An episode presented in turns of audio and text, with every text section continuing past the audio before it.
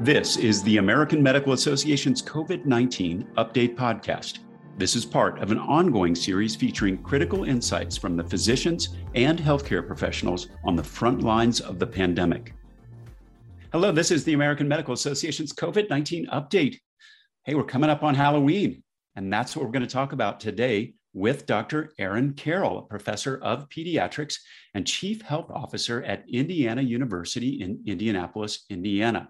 I'm Todd Unger, AMA's chief experience officer in Chicago. Dr. Carroll, thank you for uh, coming again today. The last time you joined us, we discussed minimizing the risk over spring break, somewhat of a different holiday than we're facing this time. Uh, now that we're coming up on Halloween and the holiday season, uh, you know, we're interested in finding out more about especially younger children who are still not vaccinated. Start by talking about how we should be thinking about activities like trick or treating this weekend. Any strategies for making this less risky? I, think I wrote a year ago, and it's certainly even more true now. If I had to design something that would be safe to do during COVID, it seems like outdoor trick or treating is it would be hard to beat. Uh, you know, we're outside, which is already pretty safe. We're traveling in small groups together, which is usually pretty safe. There's no reason if you wanted to wear a mask, you couldn't, since so many uh, Halloween costumes involve masking anyway. You don't have to spend 15 door. It's a quick in and out, and you can minimize contact as much as possible. So it, it should be a pretty safe thing to do. So this is a, just a pandemic designed holiday. I never thought about the yeah. masking part, but kind of built right in. Yeah, and I, I, mean, I think the biggest thing to stress is it's outdoors, uh, and that has generally been really safe. It, it, you know, transmissions that take place out outdoors, especially between asymptomatic people, are very, very rare. Uh, kids in general, you, would know if they were sick, and there just doesn't seem to be a lot of danger with that kind of activity. Do we need to be worrying about wearing a mask under our mask? Well, again, it's an outdoor activity. If parents are vaccinated, and I hope they all are, and other adults that are coming into contact with vaccinated, and I hope they all are, and people are in general not doing trick or treating if they are symptomatic or ill, um, again, the risk is pretty minimal. If people wanted to be extra safe, there's no real harm in adding a mask to, to their costume. But again, it's an outdoor, pretty transient touch activity. It probably isn't totally necessary for a lot of people. So I'm assuming apple bobbing probably not a good idea. Well, I've never thought apple bobbing was a good idea even pre-pandemic. So I, you know, no, it's a, you know, it's not terribly hygienic or a good way to prevent transmissible illness. Um, I agree. Um, so uh, we're entering, the, you know, this whirlwind uh, holiday season with the kickoff in Halloween, and soon on its heels will be Thanksgiving. Um, so let's talk a little bit about uh, what we're going to be looking at in the upcoming holiday season, especially for parties you know how do we minimize risk by but still uh, be able to enjoy seeing each other in person friends family? So the good news is that you know in most of the country cases are actually decreasing now and hopefully that will continue through thanksgiving making it a much safer time than it might have been a month or two ago. Uh, of course it, it's not the travel per se that's dangerous. It's, it's often what we do when we do travel. If you are uh, traveling to go see a limited number of family members who are all vaccinated um, and being pretty safe. And your plan to spend most of your time indoors together in the house or just amongst yourselves, that's pretty safe. On the other hand, if you're you know traveling to go to a massive convention or indoor concert with tons of unvaccinated party that that's not safe uh, so i think people get very concerned about the travel when it's really still what are we doing on a daily basis uh, when you're traveling of course cars are very safe but even if you're flying airplanes are pretty safe. Uh, air circulation is great. The biggest concern are those who are directly around you. But if you mask, wear a good mask if you want. You know, a surgical mask is better than a cloth mask. KN95 might be better than that. Wear the best mask you can. Don't eat or drink if you want to avoid it. You know, keep keep clean. Uh, avoid other people. Certainly don't travel if you're ill. All of that should be pretty safe. And then again, once you get there, if you're engaging this the same kind of behaviors that are pretty safe that you would at home, that'd be pretty safe to do even on Thanksgiving. Now, I'm, I'm curious because you've used the word safe a number of times in here, but I think in the past you've said this idea of safe versus unsafe, maybe that's not the best way to frame it. Is there, what do you mean by that? I think hopefully I've been saying pretty safe because I like to put the qualifier in there um, because because I agree with you. It's not it's not a binary. This is okay and this is not okay. Safety is a spectrum, and our goal is to maximize safety as much as possible. So again, car is probably safer than plane with respect to COVID. Um, certainly not just in general. Uh, you know, spending time in small groups. Uh, with all vaccinated people is definitely safer than spending time in large groups of unvaccinated people. Wearing a mask indoors is safer than not.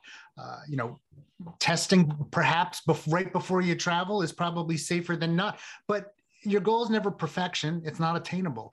Uh, it's to be as safe as possible while also measuring the risk in an area. If we're at a place where COVID is not nearly as prevalent as it is now, where most people are vaccinated, where perhaps you've engaged in some testing and you're being careful, that's pretty safe. Is it 100% guarantee and like safe? No, nothing is. Yeah. Uh, but it's pretty safe and it's it's something I would engage in.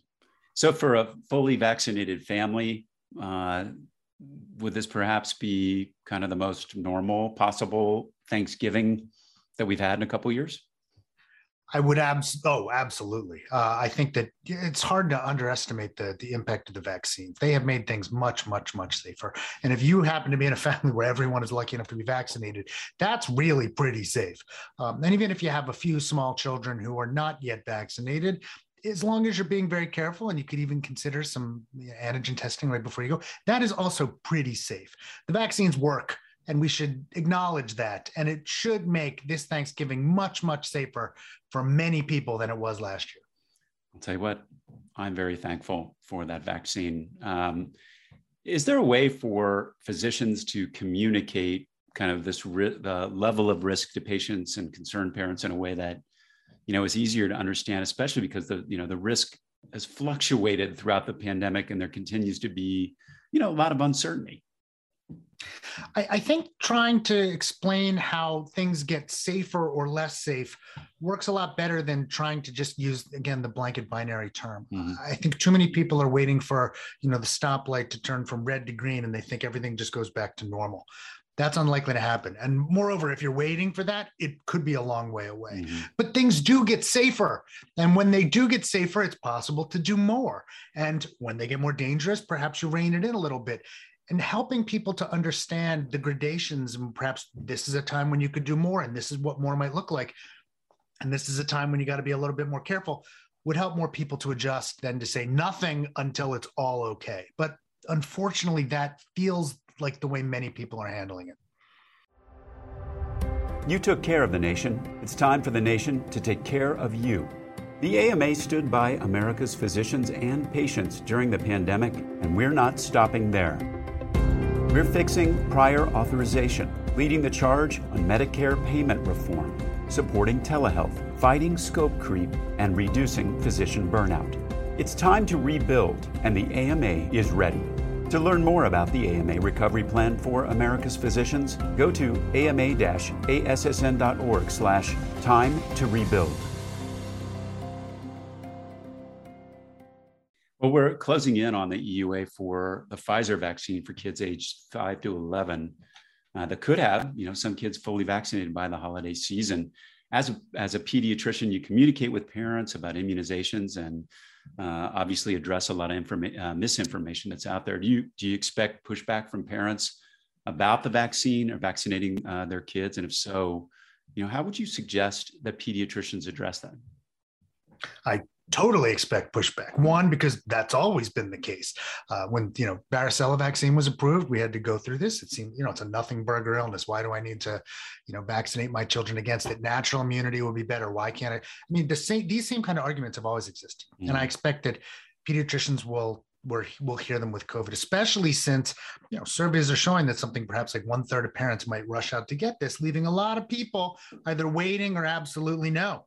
Um, I think it's going to be hard to get many, many kids vaccinated. And so pediatricians will have to use the same playbook that they always do, talking about the overall benefits of vaccination, how it doesn't just benefit the children themselves, but also loved ones at higher risk, grandparents, parents or grandparents with chronic conditions or who are immunocompromised or loved ones who might be in those in those situations so there's a benefit not just to them but to those that they love And in the overall scheme of things, I think that the benefits far outweigh the risks, even for small children. But it will take the usual thoughtful explaining and convincing that uh, healthcare providers have to do all the time for their uh, young patients and families. And luckily, they're all skilled at this and experienced. Well, uh, uh interestingly, uh, you know, learning from uh, experience over the past year, a big difference in the rollout for this age group is going to be having more pediatricians involved. In fact, the Biden administration has said that pediatricians are going to be tapped to play a bigger role in the distribution of this age group Maybe moot, but tell us why is that important? Well, for a bunch of reasons. First of all, just from a logistics standpoint, uh, while we could line up 100 adults in a line and keep jabbing them, that'd be very hard to do with children. Small children cry. And the worst thing you can imagine was at the front of a line of 100 kids, all of a sudden the first kid starts throwing a tantrum. It's pandemonium. Can't have that. We need to have more scheduled, contained blocks in privacy to both talk about and give vaccines. But the, the talking about it is also important. Uh, I think one of the mixed uh, things that went on for the beginning of the pandemic and rollout of vaccines is that we're distributing them in the way that's not usual. People often get their vaccines from their physicians or healthcare providers, and that's how that's how they do it. Uh, and especially childhood vaccines, which are most often given in a family physician or pediatrician uh, office. And so, employing those kinds of trusted voices and usual trusted mechanisms to both explain and distribute vaccines makes a ton of sense, especially for this population. And especially, you know, we see again, people trust their doctors. And so uh, yep. that's an exciting development for this. Um, we agree. talked a little bit about misinformation before. Uh, you know, you spent a lot of time and effort uh, uh over the course of this pandemic fighting misinformation. You know, any particular things that you found to be most effective in reaching people? I think it's it's unfortunately small detail retail work. It's it's trying to find out what the barrier is, what the specific bit of misinformation or disinformation it is, and then trying to find a trusted voice to deliver correction. Um, we're all looking for a tweet or a quick TikTok video that'll somehow change everyone's mind and bring them around. That's not going to happen. Um, it takes thoughtful, long form communication and explaining and a level of trust to really start to change people's minds. And luckily, again, that's one thing physicians are very good at. Uh, because they do have that kind of trusted relationship and often the time and the relation you know the relationship to, to bring it about um, and make behavior change and so again i'm really excited that we're we're learning lessons and we're trying to change things as we uh, increase the number of people who are eligible for vaccines but i think in the long haul the way we get this is to make use of more trusted voices Absolutely. Uh, well, last question, Dr. Carroll, as we head into Halloween and the rest of the holiday season, what is your kind of number one thing that patients need to hear from their physicians right now? I just think again we can't we cannot undersell the value of the vaccines. Uh, they make a huge difference. They make it less likely that people get infected. If they do get infected, they make it less likely they will get sick. It's how you not only protect yourself, but it's how you protect others, and especially those who cannot protect themselves.